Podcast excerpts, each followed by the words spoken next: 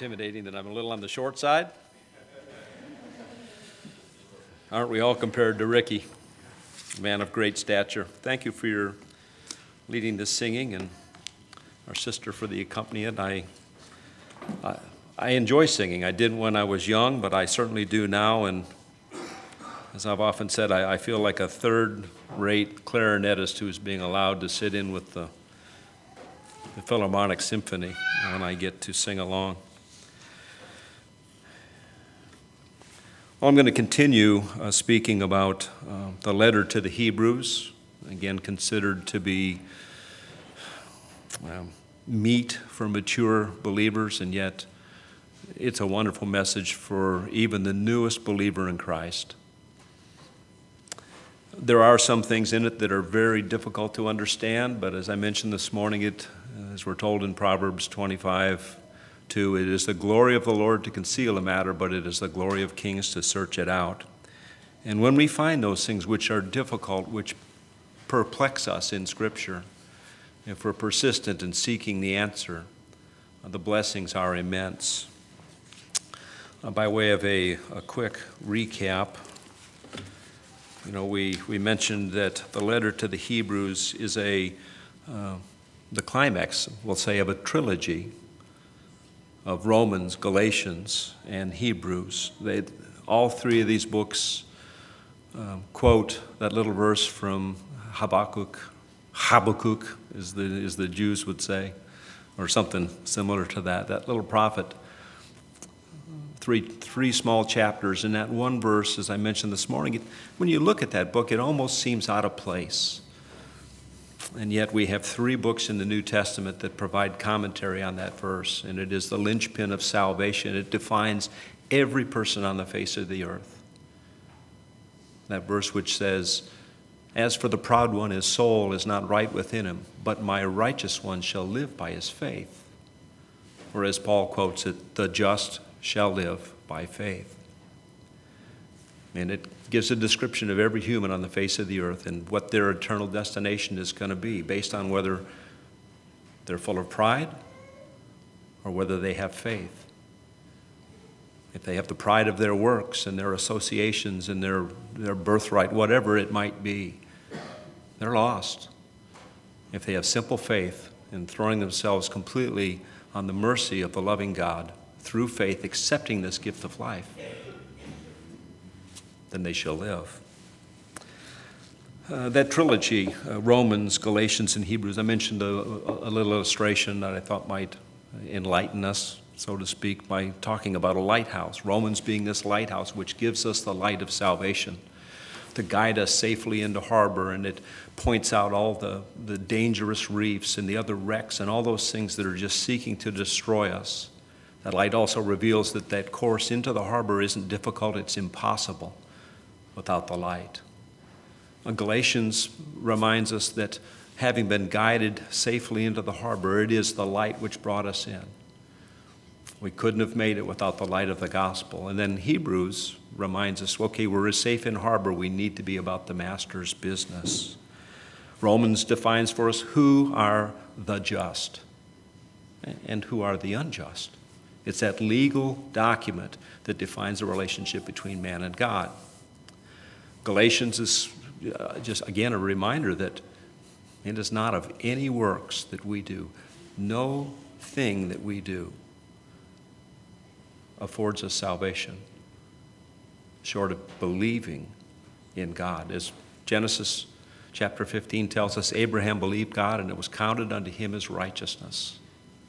That was before the law, before he'd, he hadn't been doing things to earn his salvation and he had it. Um, Hebrews is the one that talks about living by faith. And again, this is written to believers. We discussed that at length this morning.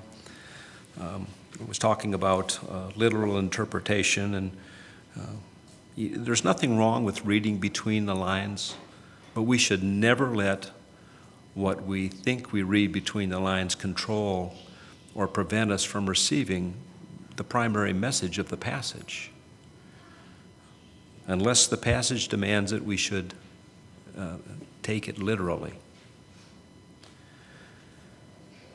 Uh, in this book, the Old Testament writer, um, I mean, the, the, the, the, writer uses Old Testament truths to make his, his arguments. Really doesn't rely on anything out of the New Testament or any uh, apostolic authority. He knows who his audience is. It's the Jews. And he's writing to them, quoting Old Testament passages. Clearly, he talks about Jesus as being the Messiah, but it is the Messiah of the Old Testament. And he quotes Scripture to prove to them that Jesus is the Messiah.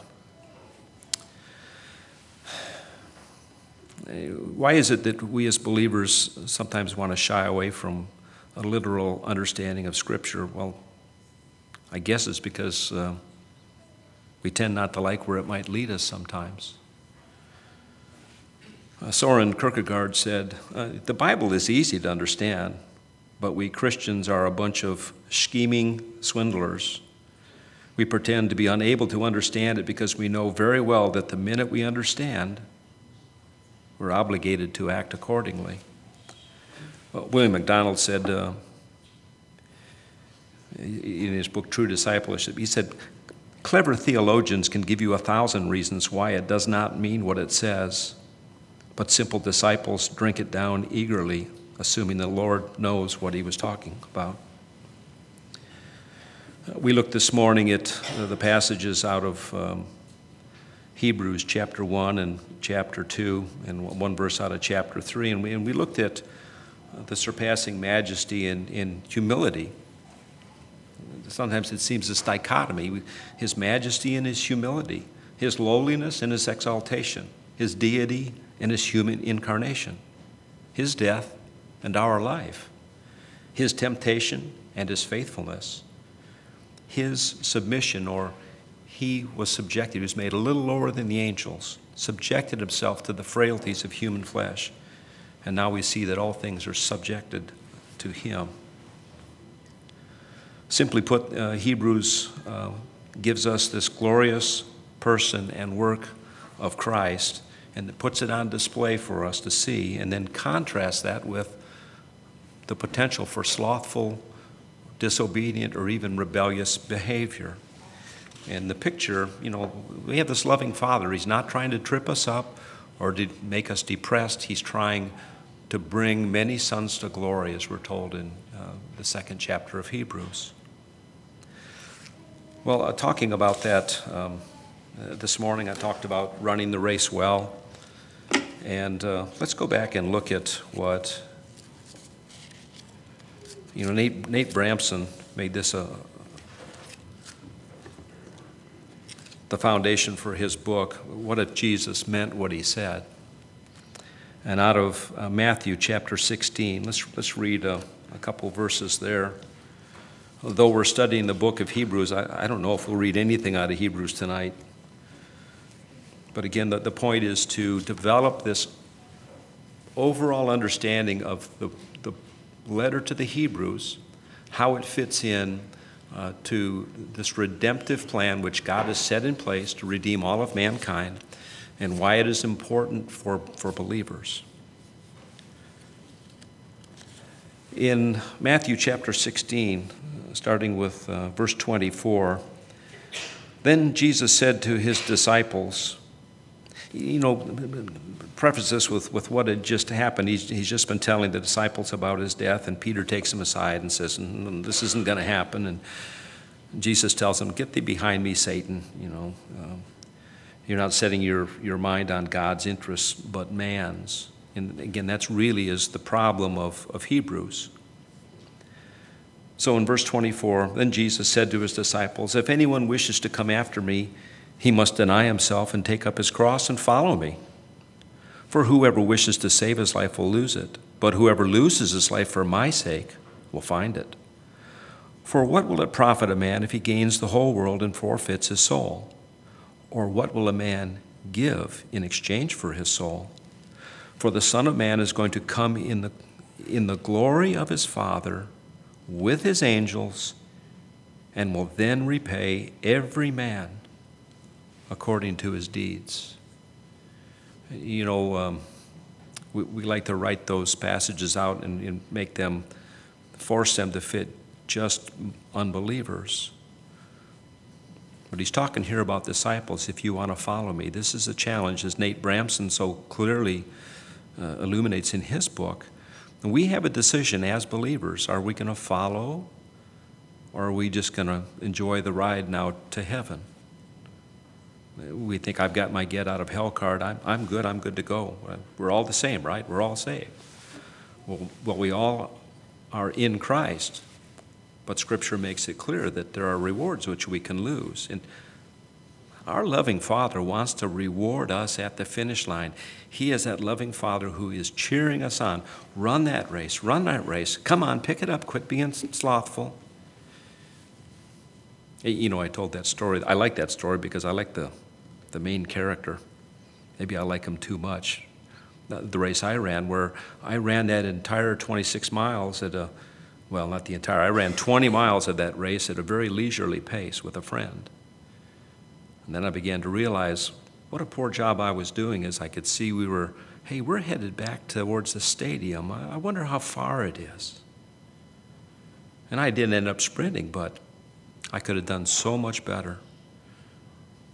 Uh, like I said this morning, I'm happy, I'm thrilled that I, that I ran it and I finished the race. I did fairly well, but I, I could have done so much better. That's a minor, inconsequential regret. What kind of a regret might we have if we enter into the gates of heaven? We sing that one song, Must I Go In Empty Handed? Will I go without anything to offer before my Lord? Will I have done nothing to further the kingdom, to bring glory? Have I done anything to mimic Christ when he says, I bore witness of you in the midst of my brethren? Speaking about bearing witness of the Father. And those are the things we want to encourage. And I said, I'm challenged by what I see going on here with the depth of maturity, the dedication to service, the selfless hours given to minister unto the little children, especially. I am so touched by that. First off, I am so inadequate in dealing with children. And I look at that and say, this is a glorious thing. And the Lord has been rewarding uh, the faithfulness of the saints here. So, whatever you're hearing me say, this isn't a rebuke that I think we need to step up the pace. And the truth is, every one of us could do better, right? And that's, that's, that's the truth. And if I point the finger and say you're not, not doing your share, you'd say, Look, Russ, you got three fingers pointing right back at yourself. I'm, I'm, I'm guilty too. This is a challenging passage. If you want, you want a challenge, read Nate's book. Very challenging. Let's go over to Philippians and read a little bit out of uh, Philippians.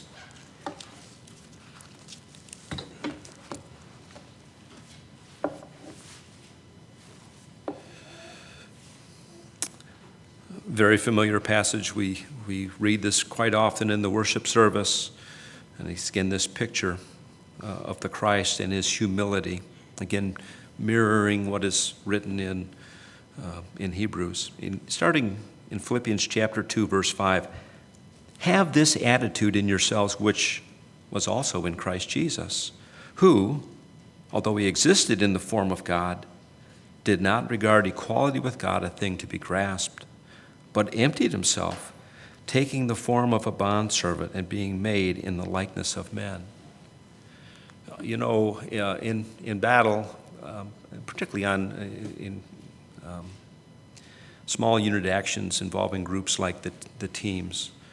Uh, it's not that you go in, uh, if you're fighting in uniform, not wearing a uniform, but it's very common for the officers to take and wear subdued um, insignia. I don't want to be uh, picked off or have somebody say this is one of the officers. But more than that, on the teams, when going in uh, on, a, on a, a mission, they take turns. Sometimes even the youngest guy on the squad will be the, the mission leader. And what this officer does, he doesn't give up his rights, but he sets them aside and becomes as one of the enlisted men. Uh, if there's uh, decisions need to be made uh, outside the normal profile of the mission, he's going to step up and do what needs to be done. Here, Christ has set aside his glory not that it's not available to him, he's willingly putting it aside because This is necessary, again, for, the, the, for this captain of our salvation to be made perfect for us. He's already perfect, but he's demonstrating for us what true love means in self sacrifice and providing this example. He's showing us what this attitude is that we're told, we're commanded. Have this attitude in yourselves. Being found in appearance as a, man, as a man, he humbled himself by becoming obedient to the point of death, even death on a cross. For this reason also God highly exalted him and bestowed on him the name which is above every name, so that at the name of Jesus every knee will bow, of those who are in heaven and on the earth and under the earth, and that every tongue will confess that Jesus Christ is Lord to the glory of God the Father. Again, we have this picture here. Christ has humbled himself, and because he humbled himself, he has been exalted above all others. If we humble ourselves and lend ourselves to the work of the Lord, one day he's going to exalt us. Again, we're never going to attain again to the uh, to deity, but we're going to be like Jesus. We're going to be with him. And again, do we want to go into heaven saying, Must I go in empty handed? Of course not. That's why we want to cheer one another on. So then, my beloved, just as you have always obeyed, not as in my presence only, but now much more in my absence, work out your salvation with fear and trembling. Again, it doesn't say work for it, it's work it out. It's already in us. Let's let that work out. Let our light so shine before men that they see our good works and give glory to our Father who is in heaven. For it is God who is at work in you, both to will and to work for his good pleasure. Do all these things without grumbling or disputing, so that you will prove yourself to be blameless and innocent children of God above reproach in the midst of a crooked and perverse generation among whom you appear as lights in the world. Now, this is a dark and dying world. And if we're off course and if we're drifting away, if we're neglecting salvation, if we're refusing to go on to maturity, how are we going to be a light to the world? As I said this morning, that's the importance of this message in Hebrew is to respond to every warning that is given in order that we might be the most mature we can be and the most ready to demonstrate not only obedience, but having buried within our heart the Word of God so that at any moment the Spirit can draw it out as we meet with somebody and apply it as needed.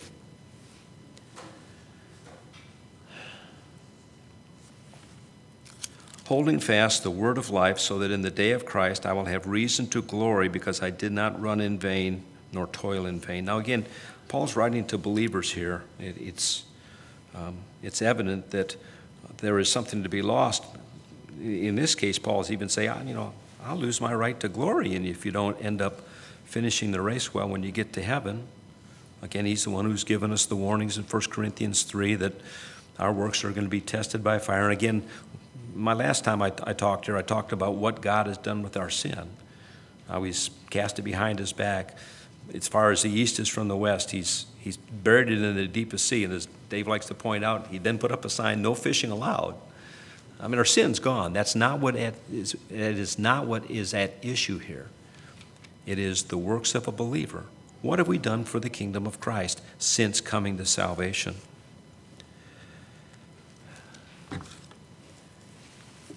Jumping over to um, Philippians chapter 3, beginning with the, the first, uh, first verse. Finally, my brethren, rejoice in the Lord. To write the same things again is no trouble to me, and it is a safeguard for you. Beware of the dogs, beware of the evil workers, beware of false circumcision. For we are the true circumcision who worship in the Spirit of God and glory in Christ Jesus and put no confidence in the flesh. Now, again, those first century Jews were being persecuted, and it was for the sake of their flesh, protecting, physically protecting their flesh, they were thinking about going back into Judaism. just so they wouldn't be persecuted. Paul, you're saying, put no confidence in the flesh. It, it's going to die anyways. Um, as I've mentioned before, it's, it's, it's by the hand of God I'm here today. I should have been dead a long time ago. I had one doctor tell me I was in really good shape for a dead man. Um, and at times, the way I was living my life, I might as well have been a dead man. And God does determine our days, but as uh, David would tell him, Oh Lord, teach us to number our days. And don't wait like I did till the 20th mile to pick up the pace to finish a marathon. You young ones, you new ones in Christ, you stay in the race from the beginning. Don't turn off to the side like I've done. God can restore the years that the locust has eaten, but that's, that's, that's a phrase that, that you want to be found faithful in Christ when you leave this planet. But it's far better if you're faithful the entire time. Now, trust me, life in the world is not worth it. The regrets far outweigh any momentary, fleeting moments of pleasure. The sin is pleasurable, that's why Scripture tells us that, but it's fleeting, and it brings forth death. You know, this entire passage here in the third chapter of Philippians is all about reaching the, the goal of life. And, you know, Paul goes on to talk about um, if it was just on flesh, he was more qualified than most, being the, the Pharisee he was. I like, let's jump down to um, verse, uh, verse 10. You know, he's seeking, I, I want to know him and the power of his resurrection and the fellowship of his suffering, being conformed to his death. And our brother shared from Colossians 3 this morning that we have died and we're hidden with Christ in God. And we're going to go to Colossians 3 next. But being conformed to his death, we have died with Christ if we're in Christ. And we are raised and resurrected. As, as Romans 8, verse 30 says, if we've been justified, we've also already been glorified. God sees us in heaven already. He says, I want to be conformed to his death in order that I may attain to the resurrection from the dead. Now, he's already got his salvation. And this is getting a little deeper. Again, he, he wants the full experience of resurrection and living his life now, even in this earthly body, but living in a manner which demonstrates that he's committed to Christ and taking on those Christly attitudes and those Christly attributes and those Christly actions. He says, Not that I've already obtained it. Again, he, he's not in his glorified body yet, he's still here on earth. Not that I've already obtained it or have already become perfect, but I press on so that I may lay hold of that for which also I was laid hold of by Christ Jesus. You know, as I, as I mentioned this morning, we're, if we're in Christ, we're running the same race. We have the same starting point at the cross, and we have the same finish line at heaven. But our paths might be different in between. What has Christ laid hold of you for? For what purpose here on earth? Well, I can guarantee you that it's, uh, again, as we mentioned this morning, one of the things He's laid hold of us for is to um, seek to provoke one another unto love and good deeds, to encourage, to challenge as necessary, to confront. With what purpose? That we may run the race better that we're looking out with love for our brothers and sisters around us.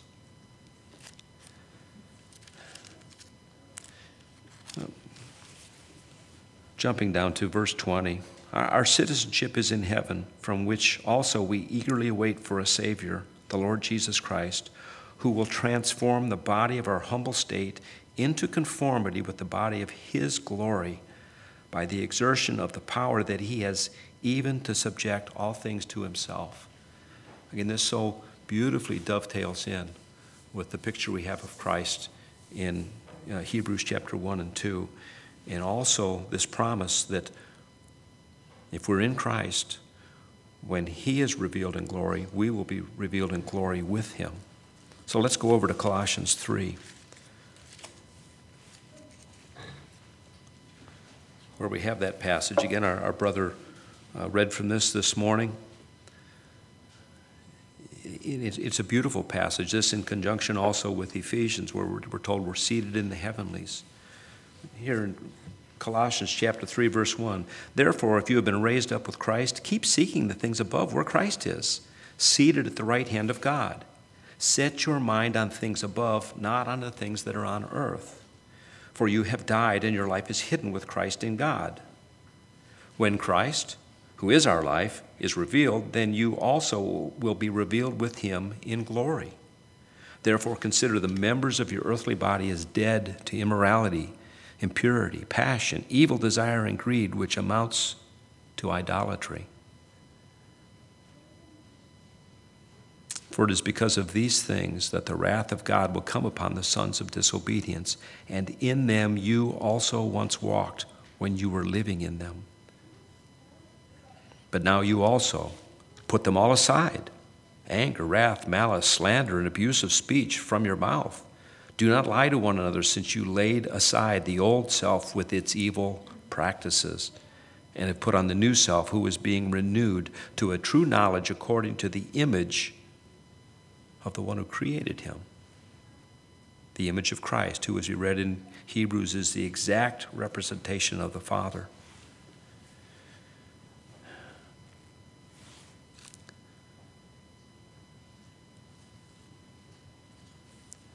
Verse 12, he says, So as those who have been chosen of God, holy and beloved, put on a heart of compassion, kindness, humility, gentleness, and patience, bearing with one another, and forgiving each other, whoever has a complaint against anyone, just as the Lord forgave you, so also should you. It sums it all up really in verse 17. Whatever you do in word or deed, do all in the name of the Lord Jesus, giving thanks through him to God the Father. Again, verse 23 whatever you do, do your work heartily, as for the Lord rather than for men, knowing that from the Lord you will receive the reward of the inheritance. It is the Lord Christ whom you serve. For he who does wrong will receive the consequences of the wrong which he has done, and that without partiality. Now, this entire passage is encouraging us uh, again, to seek this, this living the new life, the new creature. But the warnings are sent, sent out because it's possible for a believer to do all these things. Some of us have done some of those. I'm not going to share with you where I've gone off the rails, but we've all made mistakes one place or the other. The warning goes out because this is a real possibility for a believer who will waste their life. But as Paul would say uh, to the, the writer to the Hebrews would say in chapter 6, we're convinced of better things for you, brothers and sisters. Again, I, I'm not giving this message out because I see a need for someone here to be rebuked. On the other, uh, no, it's uh, completely the other way around. We want to do these things because having this knowledge equips us not only to live our own life, but to, again, to teach to mentor, to disciple others, to encourage. Know, our brother shared from um, Exodus 33 this morning uh, about manna from heaven and it's this beautiful picture of Christ, uh, the bread of life. You know, in that, earlier in that chapter, Moses says to God, this is, you know, after the, the terrible ordeal where he's broken the tablets and the great sin had fallen upon the camp, and um, God tells him, you, you, just take these people and go, because if I go with you, I, will slay them. They're so wicked. And, and, Moses begs him, No, no, Lord. I don't want to go if you're not going to go with us. He says, Let me know you. Let me know your ways, rather, in order that I might know you. Why? Because he wanted to follow God appropriately and he wanted to be equipped to lead his people. It's a touching passage each time Moses goes to bat for the Israelites, who oftentimes are seeking to stone him. And it's this beautiful picture of God leading Moses along and growing him, and then Moses leading the Israelites and growing them in spite of all the failures. It's this loving God who uh, seeks to see us victorious in all that we do.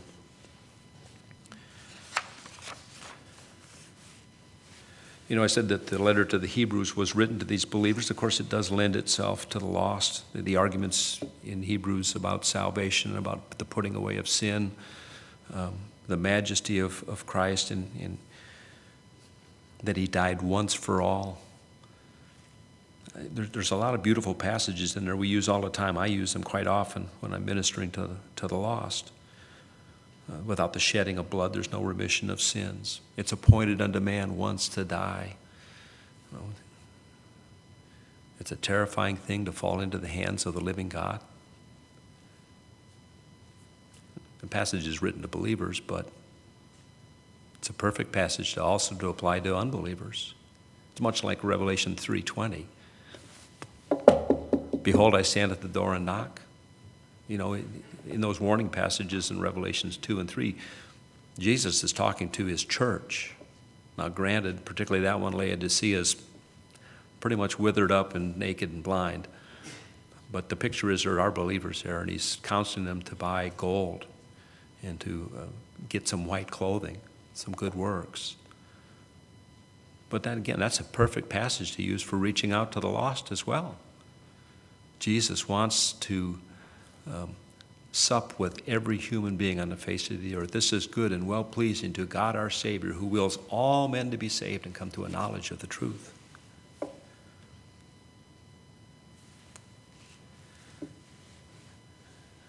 At the rate I'm going, yeah, we're not going to read anything out of Hebrews tonight. Again, the book of Hebrews calls the first century believing Jews out of their traditional Judaism they've already been saved out of it, but they're beginning to want to slip back into it because of the persecution uh, they're under. Um, Hebrews gives us this, this again, this, um, this capstone to this trilogy of the just shall live by faith. But the entire thing is this, this um, picture of redemption. I, I love the way that W.A. Criswell put it together in, in a a sermon in a, a book that he put out called The Scarlet Thread of Redemption. And it runs from Genesis to the book of the Revelation, you know, as we're told in Psalms and then also in Hebrews. Lo, in the whole of the scroll it is written of me, Messiah says. This is all about our relationship with God. But this book is trying to call these first century Jews uh, to account. Are you going to turn your back on the living God and go back to dead ways? You know, I'm reminded of uh, when you see new construction, they'll, they'll put a fence around it and they'll start doing the preparation, but they'll always put up this, this big, like a billboard thing, and somewhere on there, there's going to be an illustration of a building that's going to be put up. And that illustration provides sort of a picture of what it's going to be, and you look at it, hey, that looks pretty cool. But as soon as that building is up, that illustration comes down. It's worthless compared to the structure and the glory of the, the structure that is there. That's similar to what these Jews are wanting to do. They're wanting to go back into the old symbols that have been done away with. All the rituals and symbols of temple worship pointed to Messiah, but now that Messiah had come, those symbols just still just point to him. The rituals of temple worship never saved anybody, never saved a single person, not even keeping them religiously. I think Paul would say as much about him being a Pharisee of the Pharisees. Jesus said, All those Pharisees that are keeping the law, they're lost. Woe unto them. No, again, it's believing in God. In Hebrews, calling to account. Those symbols, those rituals, they're relegated to being teaching aids, and that is it.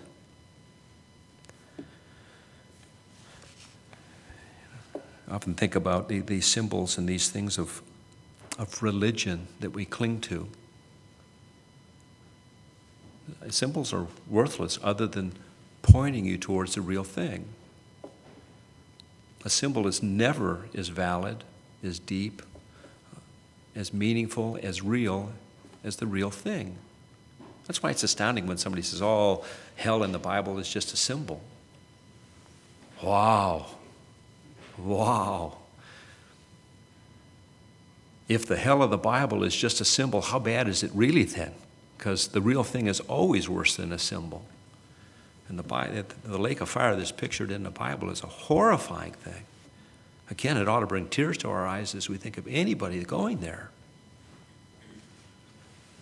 A symbol, it'd be like imagine this you, you, you make a drawing of a $100 bill, and you take that $100 bill and you try to purchase something with it. You're probably going to have a meeting with the Secret Service real quick, and you're going to be incarcerated probably for a long time. But the truth is, you have an infinitely greater chance of successfully completing a purchase with that drawing of a $100 bill than you do of getting into heaven by being a member of a church, by being baptized, by taking communion, by singing in church or giving money. And those are all good things. I'm not against any of those. But we know, according to Scripture, if we rely on those sort of things, they're all counterfeit. God doesn't accept anything that's counterfeit. And trust me, the incarceration time for that type of counterfeiting, well, it's all eternity.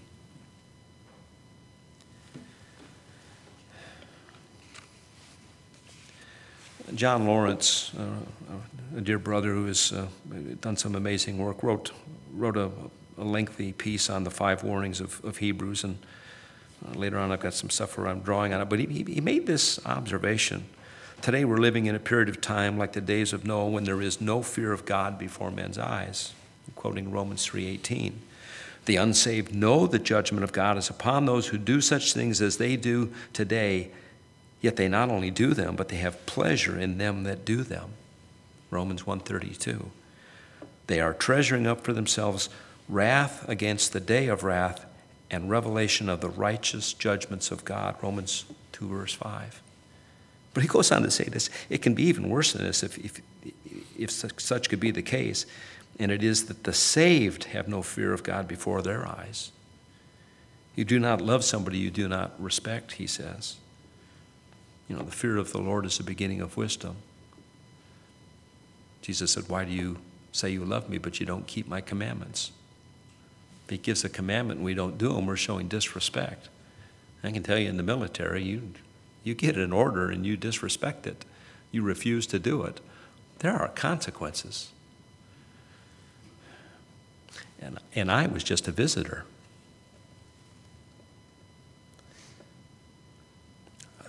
There were things which I signed and which I was a part of that uh, I was warned if you share this, um, we have a place for you at Leavenworth, not in the military disciplinary barracks, in the federal penitentiary, and I think it's even worse. You know, the early church, uh, they had a good and godly fear and awe of the living God. And they were obedient, and the Lord did amazing things through them. We can think of what we're told in, in Acts 2.42, that they uh, continually devoted themselves to the teaching of the apostles, uh, to fellowship, to the breaking of bread, and to prayer. And It goes on to say, everyone kept feeling a sense of awe, and many wonders and signs were taking place through the apostles. They kept that awe, that godly fear, and the Lord did amazing things through them. A couple chapters later, in, in chapter 5, we have Ananias and Sapphira. They're struck dead. I, I, you know, Scripture doesn't come right out and say it, but I, I suspect they were believers because otherwise God wouldn't have been so harsh with them. But we're told that immediately fear fell upon the whole church. So that's all the believers. But it doesn't end there. It says, and fear fell upon the whole church and all who heard. People walk circumspectly because of what they saw the hand of the Lord doing. The result of that type of behavior is a healthy and productive church. Again, as I mentioned this morning, I think there's a reason that the Lord has been blessing us with the opportunities that have been given to us. You know, several years ago, we were talking about evangelism, and one of the questions was, boy, if we catch the fish, who's going to clean them? Uh, we're going to need somebody that can disciple, that can mentor, that can teach. That's the obligation and responsibility. Again, that the Lord would send to us little lambs that belong to other flocks of other believing churches. It's because He trusts us. And we, we want to maintain that. We want to be faithful. These lambs don't belong to us, they belong to the Lord God. And if the great shepherd wants them here, he'll send them. So he sent them, and we feed them, and we're laying up treasures in heaven because of that. Well,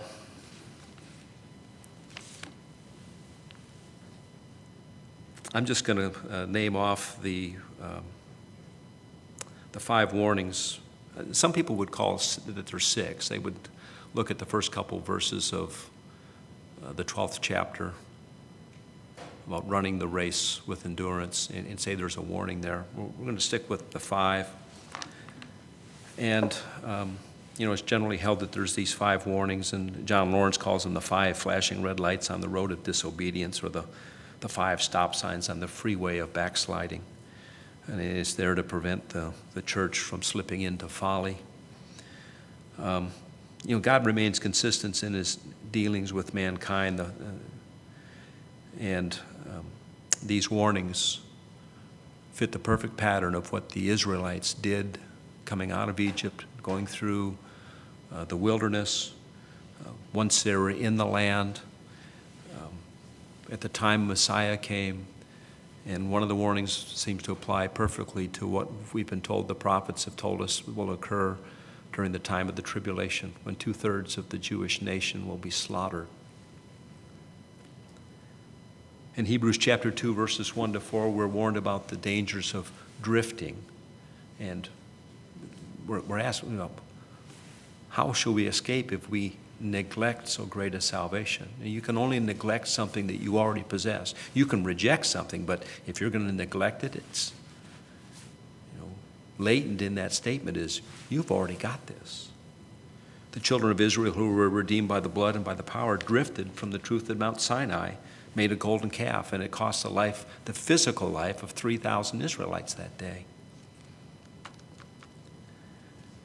They had witnessed the mighty works of God and yet so quickly they drifted away from the truth. Uh, the second warning is found in Hebrews chapter 3, verse 7, and it extends all the way to the fourth chapter 2, the 13th verse. And it's the danger of not entering into rest. After leaving Mount Sinai, the nation of Israel, they wandered 40 years in the desert. They had to take another lap because they were unbelieving. They had seen the miracles of God, but they didn't trust Him enough to enter into the nation, and you know, over a million of them dropped in the desert. The danger of not going on to maturity, and widely considered to be uh, a portion of this to be the most difficult passage in the Bible, the opening verses of the sixth chapter. But starting with uh, Hebrews 5, verse 11, and going through the 20th verse of the sixth chapter, it talks about this idea of not going on to maturity. Again, oh, I got my get out of hell card. I don't need anything else. I don't need the Word of God. I don't need to, to understand God's ways so that I can know Him. I, I don't need any of this. And this was the state of the nation of Israel after entering into Canaan uh, during the time of the judges, the kings, and the prophets. Um, they never grew up as a nation. They, they were seldom able to use the Word of God in their lives. They were seldom applied it to life situations. And the result was that thousands and thousands and thousands died uh, during the, the sieges and conflicts, particularly when the Assyrians came in and then later the Babylonians. There were moments when they would return to the Lord and when they would use the Word of God, and great and wonderful things would happen. But as a whole, they refused to go on to maturity. The fourth warning is the danger of willful sin, Hebrews chapter 10. And again, it's a picture of the, of the nation of Israel at the time of Christ. They kept sinning willfully, utterly rejecting the one as they've watched him perform these miracles and meet all of the requirements of the prophecy of Scripture.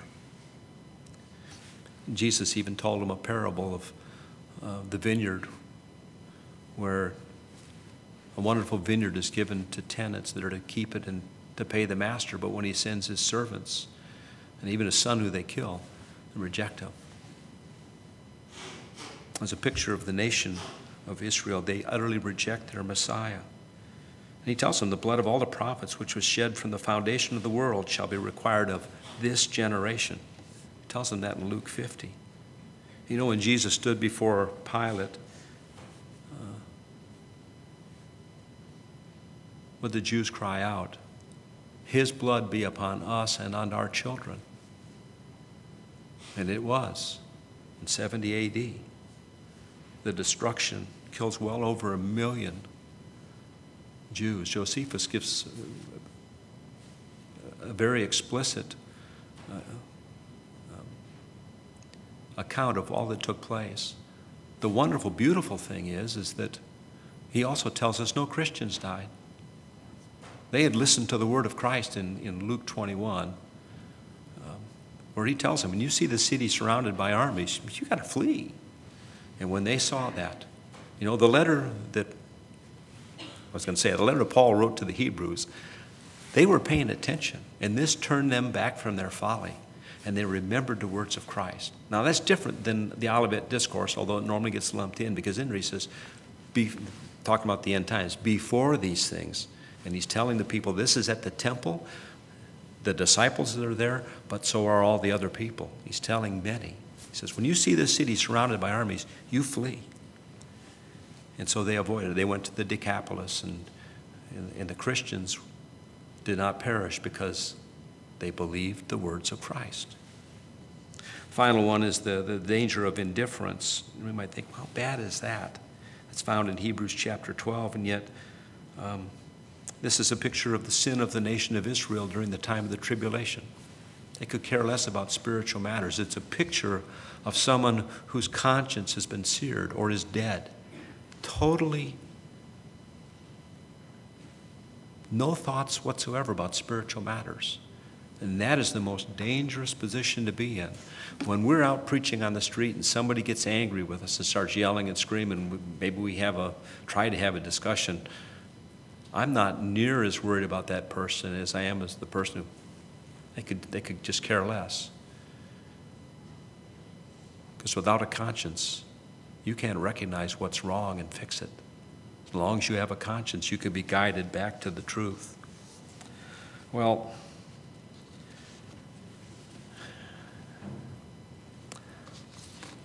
the whole book of Hebrews written to believers, yet a strong word for the unbelievers as well.